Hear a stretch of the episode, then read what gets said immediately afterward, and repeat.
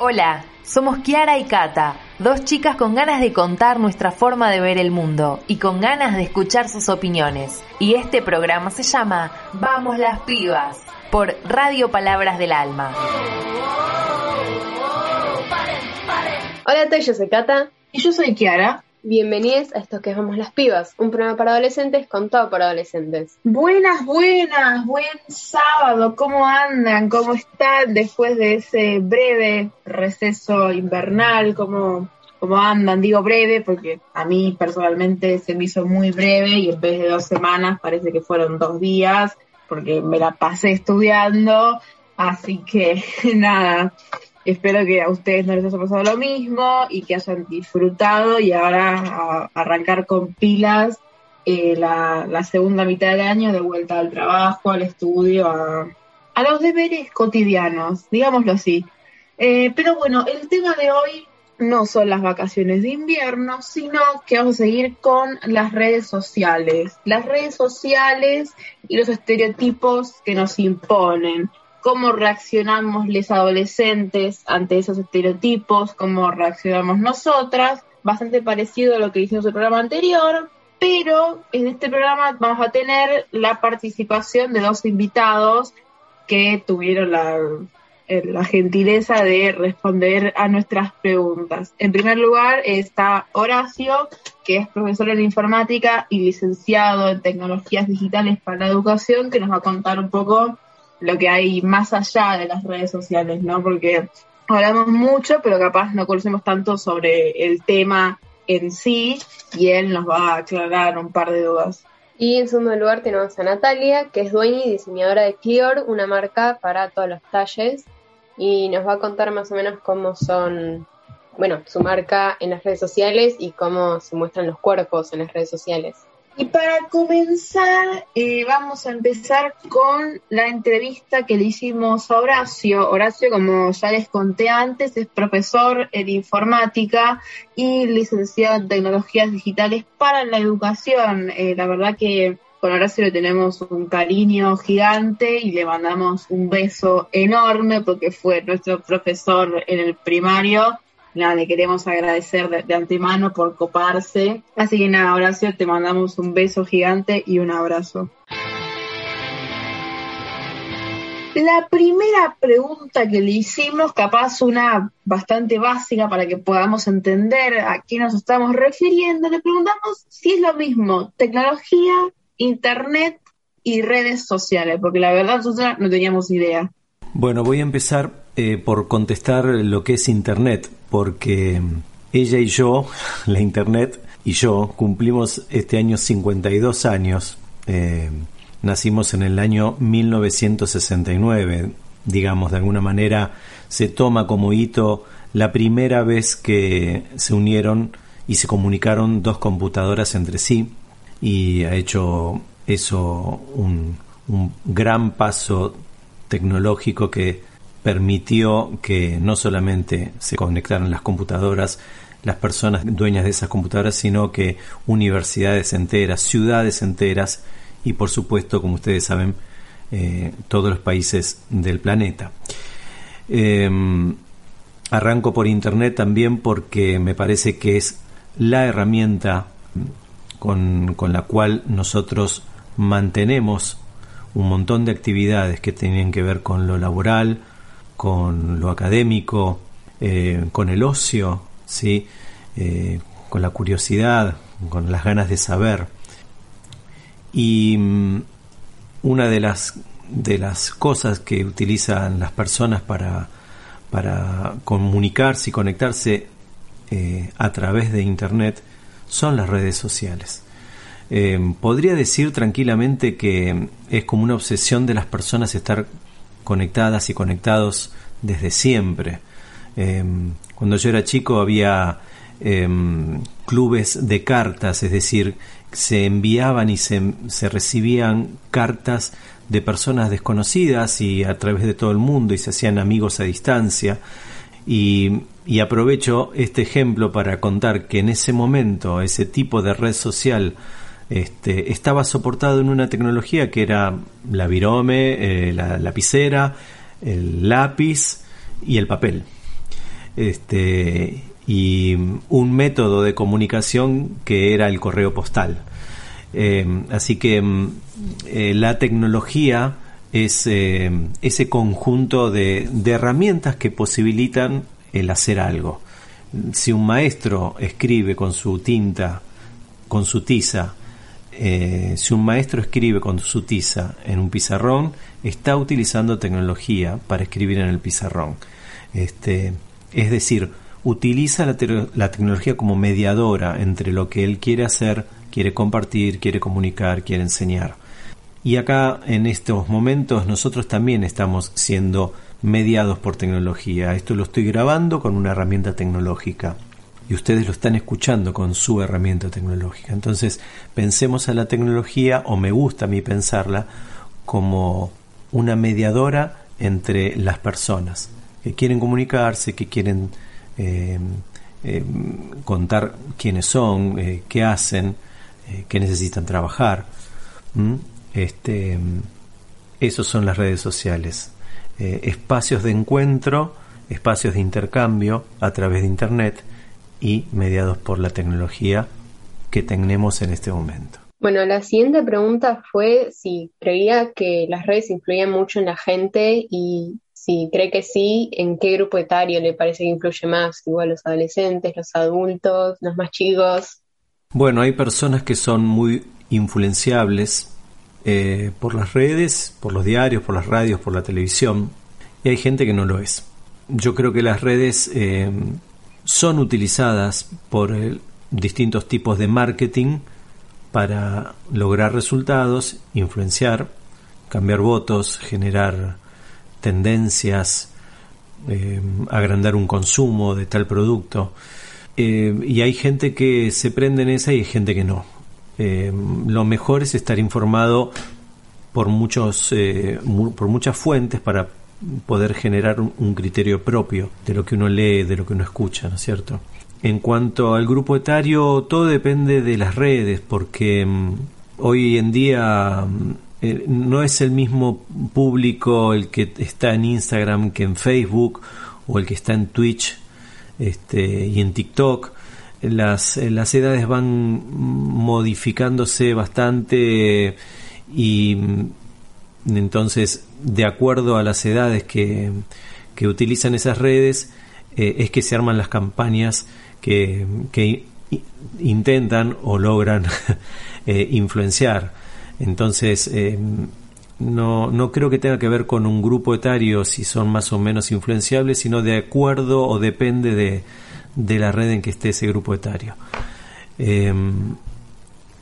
Eh, siempre se dijo que, los más jóvenes y las más jóvenes son más influenciables y yo estoy absolutamente en contra de ese juicio porque me parece que es parte de, la formación de cada uno, de cada una, y, y, no tiene que ver con la edad.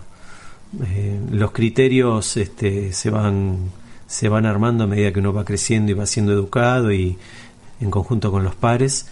Eh, y a veces eso, aunque crezcas y seas adulta, adulto, eh, no lo logras. te entregas a las redes y aceptas lo que te proponen eh, ya casi masticado. La otra pregunta que le hicimos fue que según él que nos diga un poco los pros y los contras que, él veía en las redes, porque como todo en esta vida tiene cosas buenas y cosas malas. Eh, bueno, los pros y los contras. Em, los pros que son herramientas de alta tecnología. Eh, para que una red social se mantenga en línea con tantos eh, y tantas seguidoras y seguidores, eh, hay que contar con muchísima tecnología. Y yo encuentro como pro esta posibilidad de, generar protocolos, los protocolos necesarios para que cualquier persona del mundo tenga la posibilidad de acceder a las redes sociales. Esto lo digo también entre comillas, porque hay un porcentual enorme de personas en el mundo que no tienen acceso no solamente a Internet, sino a, alimentación, este, agua potable, electricidad, etcétera. Pero eh, sí, al mismo tiempo puedo decir que la ingeniería y el conocimiento tecnológico aplicado para las redes ha sido enorme y es admirable cómo funcionan. Lo digo como técnico, ¿no? Como persona que conoce eh, sobre programación y, sobre protocolos de, comunicación. Em, una contra que podría encontrar, eh, si me pongo a pensar, y también como una, una autocrítica, es la cantidad de tiempo que, que le dedicamos eh, a mirar las redes, ¿no? Cuando yo era chico se hablaba de la caja boba eh, cuando se referían al televisor, ¿no? que era un mueble que estaba en general en un lugar eh, central en la casa, puede ser un living, un comedor o algo así, y como la gente se quedaba mirando la tele mientras comía sin hablar. Em, bueno, eh, está pasando lo mismo, ¿no? La, nos colgamos mucho, mucho tiempo mirando TikTok, mirando Instagram, eh, bueno, o Facebook, los que somos más grandes, este, o viendo, escuchando algún podcast en, Twitch o eh, no sé, eh, ocupa mucho tiempo de, de, nuestra vida y eso a veces no lo veo tan positivo. Me parece que, que hay que saber regularlo y cuesta un montón. Sobre todo cuando uno es papá o mamá y tiene hijes este, y cuesta poner algún tipo de límite eh, eh, en las redes sociales, nuestros pibes y pibas en las redes sociales este, están mucho tiempo. Otra pregunta que hicimos fue cuánta plata mueven las redes y qué tiene que ver la publicidad en todo eso. Bueno, justamente hace un año tuve que hacer un trabajo de investigación para la Universidad de Lanús y me sorprendí con los números que encontré. Eh, por ejemplo, Instagram mueve alrededor de 35 millones de dólares con más de mil millones de usuarios.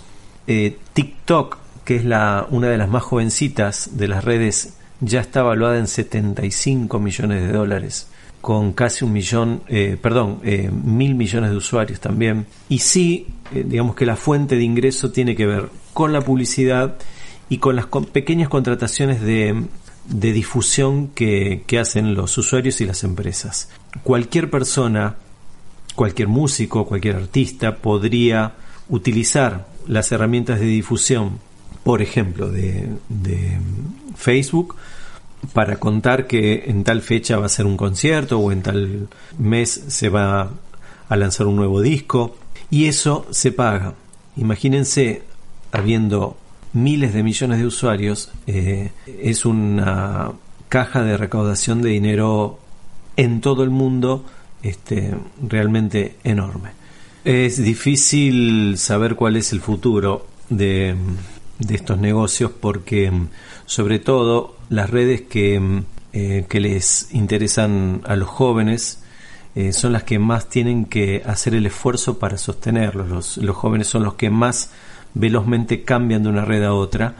Eh, y ahí está el trabajo de la inteligencia artificial y de la big data que se encarga de eh, ir a buscar a la casa de cada una y cada uno a, los integrantes de las redes ¿no? y, de esa manera sostenerlo y, que se quede mucho tiempo mirándola, observándola. En la pregunta anterior me preguntaban sobre los contras. Bueno, eso que yo veo como contra de, este, esa pérdida de tiempo que uno tiene eh, mirando las redes es eh, capital, ¿no?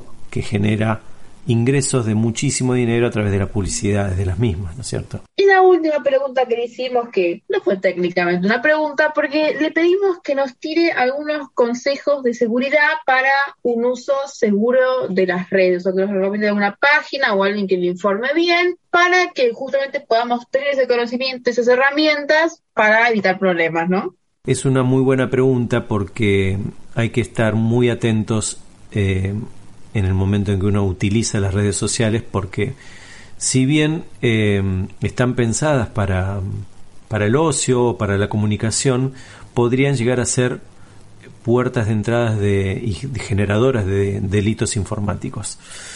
Eh, para lo cual yo recomiendo mm, una página que fue creada en el último gobierno de Cristina Fernández de Kirchner. Eh, la página se llama Con Voz en la Web, eh, pertenece al Ministerio de Justicia de la Nación y es, está colgada de la página argentina.gov.ar barra justicia barra con voz en la web. También la pueden googlear y inmediatamente aparece. en esa página ustedes van a poder encontrar un montón de recomendaciones de seguridad y un montón de situaciones típicas del uso de la web. Y lo interesante de esta página es que cada vez hay más. Es decir, que se van tipificando un montón de situaciones de personas que utilizan la web y que agarrados desprevenidos este, les quitan la clave este, o la clave o la clave bancaria o, son utilizadas sus imágenes para, para generar trolls.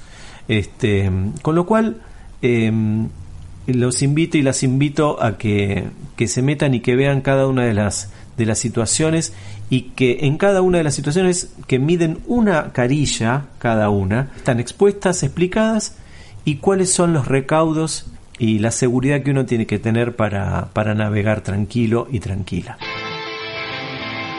Muchísimas gracias Horacio por tu participación y esperamos que les haya servido la información. Y hablando de esto de los de si hay grupos etarios o no, yo también quería agregar que, bueno, que también pensaba que no hay exactamente un grupo etario para las redes.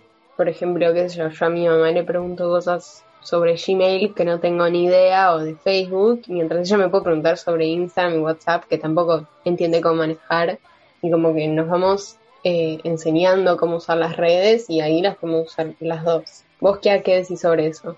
Totalmente. Una vez me, me, pasó en el colegio que tenía una profesora en inglés que ya era bastante mayor y estábamos hablando justamente de, de esto las redes y la señora nos estaba contando que había aprendido a usar Facebook hace poco y como estaba súper orgullosa de su logro. Y dice, ay, ¿ustedes usan Facebook? ¿Me tienen algún consejo? Yo digo, no, ya no se usa Facebook en nuestra edad y como que le reimpactó y como que se re, se re, se re como impactó por porque le dijimos eso y fue como, ah, bueno, entonces ya pasó, ya pasó de moda Facebook.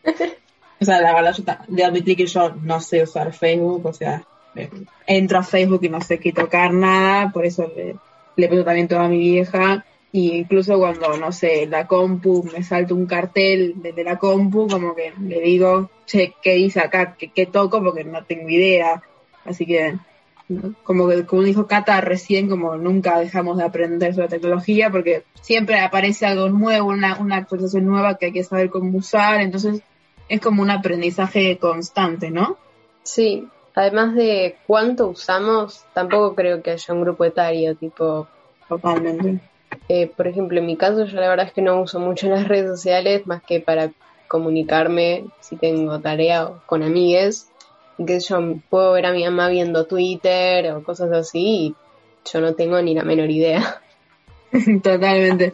Y sí, eso del uso yo también no soy de usarlas mucho, pero te mentiría si te digo que nunca, qué sé yo, entré a TikTok, a Instagram o lo que sea, un ratito a chusmear a ver qué pasa y de la nada terminan siendo, qué sé yo, dos horas, yo digo, ay, la tarea.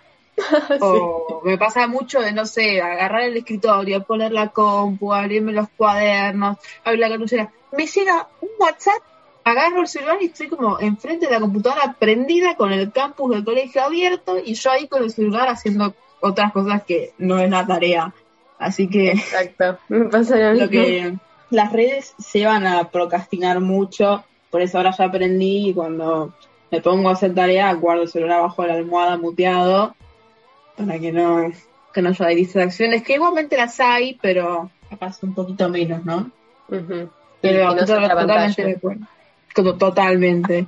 Eh, estoy totalmente de acuerdo con lo que dijo Horacio de que depende de lo influenciable que seas y de lo no sé, pero todos en cierto punto caemos un poquito en esa tentación. O sea, si decís que no, yo creo que me estarías mintiendo. Sí. ¿No? Sí, sí. Y ahora, antes de seguir, vamos a pasar una canción que se llama Fake, que en español si la traducimos significa falso, que queda bastante bien con lo que estamos hablando de las redes. que es de Love y Conan Gray. Y decimos que queda muy bien porque has dicho en un momento, ahí al principio dice sí, vos y, tus, vos y tus amigos viven en la superficie, actúa como si fueras perfecto, todos lo saben, sos como todos los demás, excepto que sos mejor tomando fotos, porque tenés que hacer de todo un espectáculo. Yeah. Your friends, you live on the surface, act like you're perfect. Everyone knows you're just like everyone else, except for you're better at taking photos. Oh, oh, oh. Yeah. Why you gotta make everything show? Man, you're so fucking fake. Uh, you don't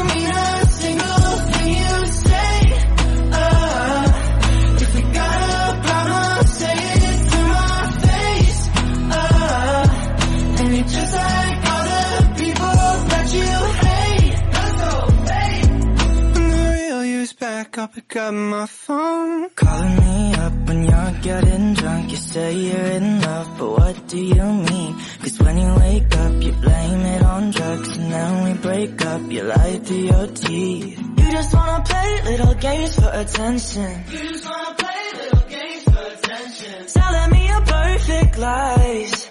And wasting all my time cause you're so fucking fake.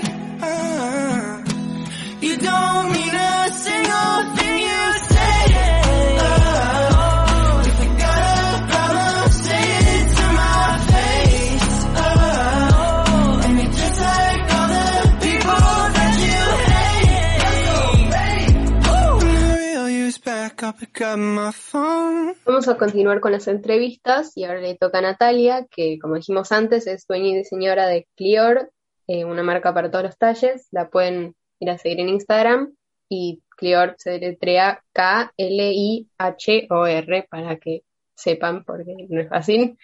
Y ahí vamos. Y lo primero que le preguntamos fue eh, cómo se le ocurrió esto de hacer y visibilizar moda para todas las tallas. La idea de hacer y visibilizar moda para todos los talles eh, no surgió desde el principio del emprendimiento, del negocio, sino que fue algo que se fue dando con el tiempo. Hay una anécdota que yo cuento siempre que en la Facu tuve que comprar un maniquí, cuando lo fui a comprar compré uno que me parecía que era el, el, el cuerpo estándar y cuando llegué a la clase me di cuenta que era un maniquí más, más eh, un talle más grande que el de mis compañeras. Y ese maniquí es el que usé después todo el tiempo para, en los primeros tiempos en realidad, para diseñar las prendas. Entonces, como ya tenía una medida un poquito más grande que el promedio, eh, y las prendas las diseñaba sobre ese cuerpo, digamos, y yo trabajaba mucho para locales multimarca, o sea, yo vendía mis cosas en locales multimarca. Entonces, como las prendas promedio tenían un tamaño y las mías de por sí tenían un tamaño un poquito más grande, ya era algo que, que las clientas valoraban porque les quedaban cómodas y les entraban y a las chicas con curvas eh, hacían sentir eh, cómodas y, y bellas. Y eso es algo que me empezaron a contar las dueñas de los negocios, porque yo no tenía trato directo con las clientas. Eso me lo empezaron a contar las dueñas de los negocios respecto de qué era lo que veían las clientas en mis vestidos. Después, con el tiempo, eso se fue tomando como un, lo fui tomando como un valor de la marca porque me pareció sumamente importante que existan prendas para todos los cuerpos. Y entonces ahí fue que empecé a trabajar eh, la tabla de talles y que no solo eso, sino empezar a mostrar en las redes y en, y en la comunicación de la marca modelos de talles grandes, a, eh, a hablar acerca de la aceptación, de la diversidad de cuerpos, y eso con el tiempo se fue transformando en uno de los valores más eh, importantes de la marca. La segunda pregunta que le hicimos fue justamente cómo ella muestra esa moda que, que- que hace y que promociona, cómo la muestra en las redes y qué papel juegan estas en el emprendimiento. En las redes lo mostramos, como contaba antes, eh, contratando modelos curvis y hablando de diversidad y de aceptación de, todos los cuerpos. Eh, nos parece sumamente importante el tema de la representación, no solo de tener talles, sino de salir a contarlo y que en las redes y en los medios aparezcan diversidad de cuerpos y en este caso pues estamos hablando de diversidad de cuerpos, pero bueno, que haya diversidad en general, eh, porque parte de la identidad la construimos un poco en comparación y viendo lo que, lo que hay, no solo dentro de nuestros marcos de referencia, sino de, dentro de lo que vemos en las redes y en los medios. Y si solamente vemos cuerpos de chicas blancas, rubias y flaquitas, eso hace que pensemos que nuestros cuerpos con curvas, con otros colores de pelo, de piel o de, o de lo que sea, eh, como si fuera que eso está mal o, o está errado. Entonces, que haya diversidad y mostrarla, eso es lo más importante. La tercera pregunta fue si recibió comentarios negativos sobre los cuerpos que muestra y cómo pudo lidiar con eso. Comentarios negativos solo recibí muy poquitas veces y en general lo bueno es que con el tiempo las mismas chicas que forman parte como de la comunidad de chicas Clior o la- las seguidoras eh, responden con mucha altura y a veces no hace ni siquiera falta que, que yo como marca salga a contestarle a alguien que está haciendo un comentario despectivo. Como que enseguida hay alguien que sale a decir, ¿por qué no te metes tu comentario? O sea, ¿quién te preguntó? ¿O qué haces opinando del cuerpo de otro? O explicando que, que no hay no hay por qué opinar sobre el cuerpo del otro porque no conocemos la historia y la intimidad del otro y, no corresponde opinar. En general los comentarios negativos están relacionados a mm, decir que una persona gorda no es una persona sana. Entonces, eh, lo cual por supuesto es mentira, no es así.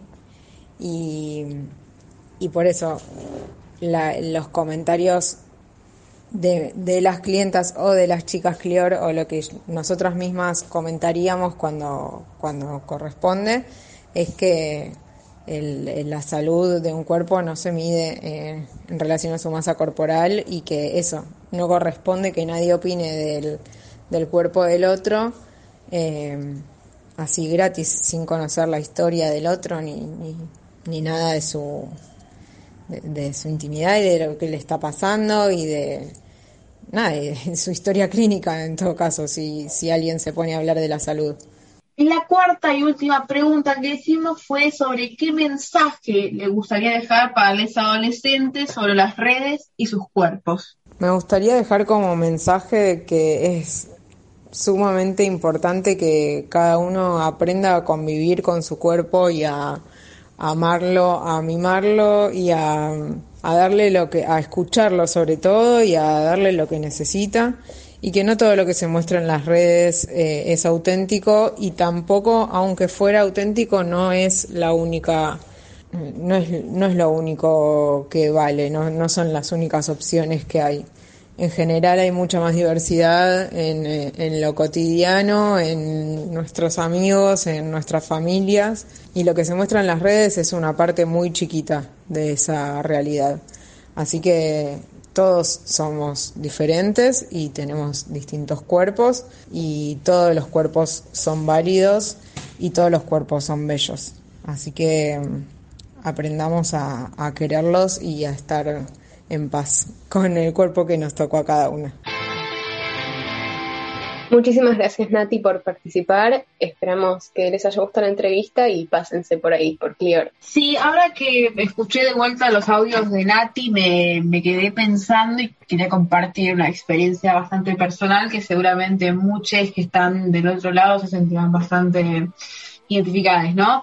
Eh, cuando no sé, estás de noche ahí en, tu cuarto y te agarra el bajón, porque nada, es un poco parte de, de la adolescencia, ¿no? Que te agarre el bajón es totalmente normal, estás medio triste, qué sé yo, y entrar a alguna red social, como puede ser Instagram, TikTok, lo que sea, eh, entrar para distraerte y ver todo perfecto, todo divino, todo hermoso, y vos ahí hecho mierda, y decís la puta madre, como, y, te bajoneas más, como que me, me- pasa bastante seguido, y esto es eh, justamente lo que las redes son especialistas en vender un producto que nada que ver, porque, o sea, y si realmente es verdad lo, lo que estamos viendo, tenemos que tener en cuenta que seguramente sacaron mil fotos antes de subir una, y la que subieron fue la, la que, la que quedó más linda y la que más les gustó y la que más editaron. Y digo que son especialistas en vender esto porque no deja de ser un negocio, ¿no? Y como, como todo negocio, el objetivo es el mismo, hacerte creer que necesitas algo que no necesitas, o en su defecto, como creo yo que hay más en las redes, aspirar a algo inalcanzable, además, bueno, de, de qué sé yo, de una adulación a veces extremista extraños, gente que no conocemos. La verdad, eso me lo pongo a pensar y es bastante, bastante raro. Y todo esto a mí, por lo menos, me genera mucha, mucha frustración, ¿no? Porque eso de sentirte como medio insuficiente, medio, ay, mirá, dice que la foto es casual y yo, yo casual estoy hecha mierda y mira, si me arreglo tampoco quedo como esta persona queda casual, entre muchas comillas, ¿no? Sí, y también tenemos que igual saber que eso es solo una cara de la moneda, que no es que esa persona vive así tipo con sonrisas todo el tiempo, o, o sea, en esa Claro, cosa está en el lugar donde está. Que, claro, puede.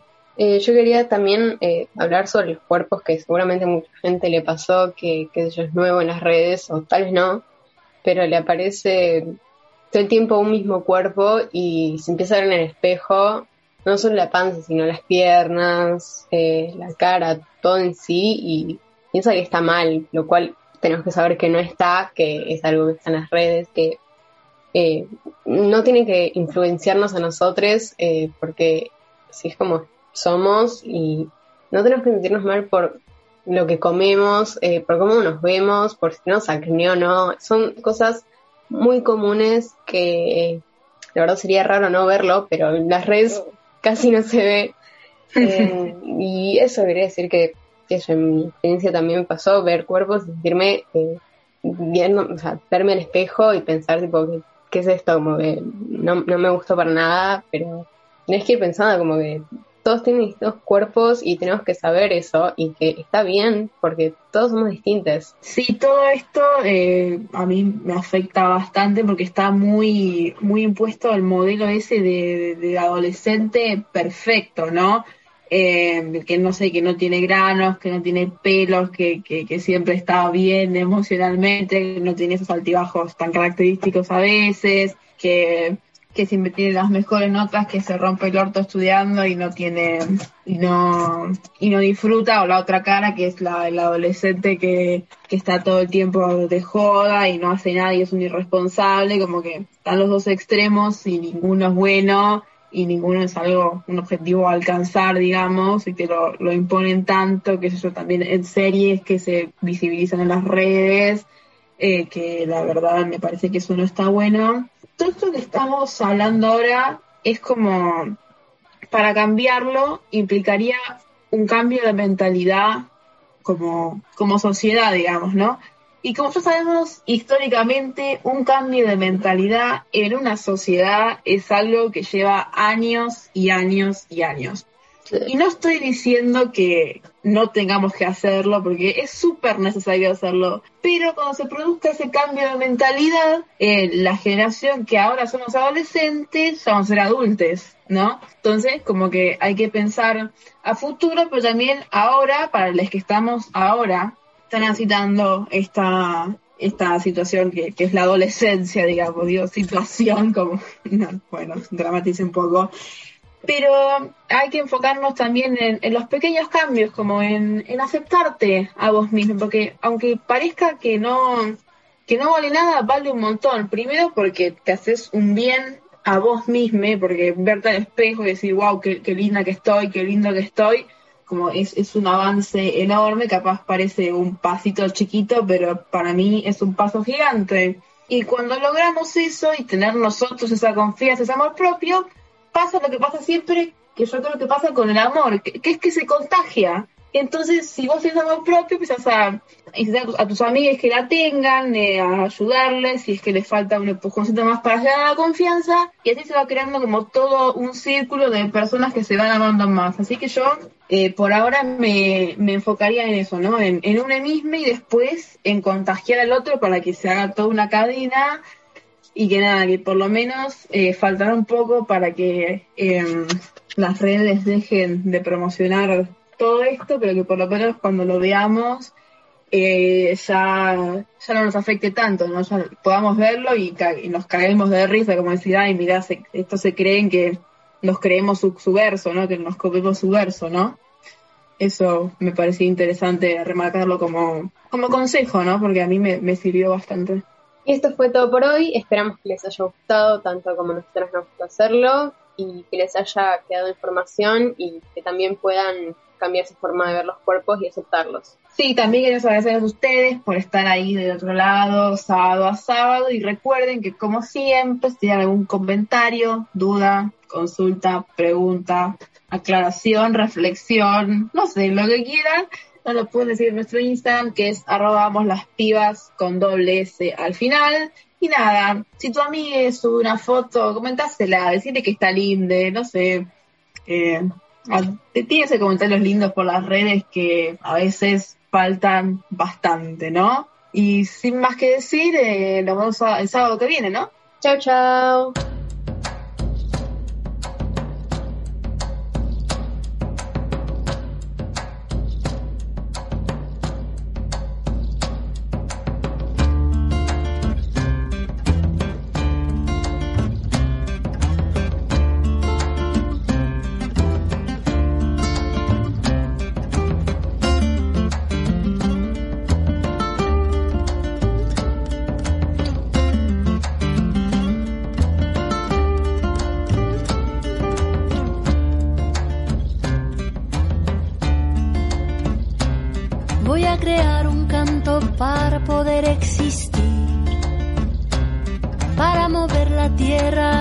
Y sobrevivir. Para curar mi corazón a la mente, dejarla fluir. Para el espíritu elevar y dejarlo llegar al fin. Yo no nací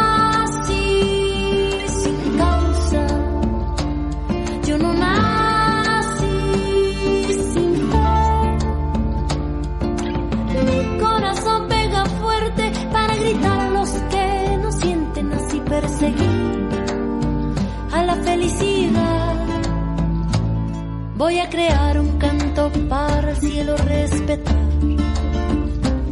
Para mover las raíces de este campo y hacerlo brotar para mover las aguas, el veneno verde que hay por ahí. Para el espíritu elevar y dejarlo vivir en paz.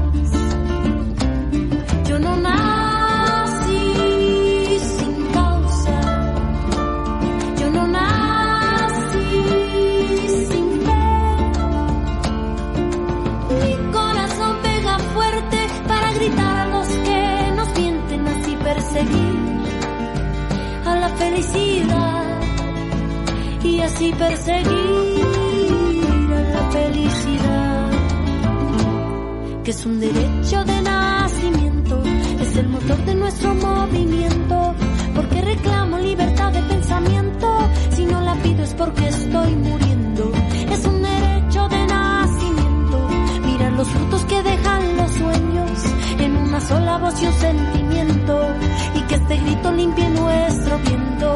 Voy a crear un canto para poder exigir que no le quiten a los pobres lo que tanto les costó construir. Para que el oro robado no aplaste nuestro porvenir. Y a los que tienen de sobra no les cueste tanto repartir Voy a elevar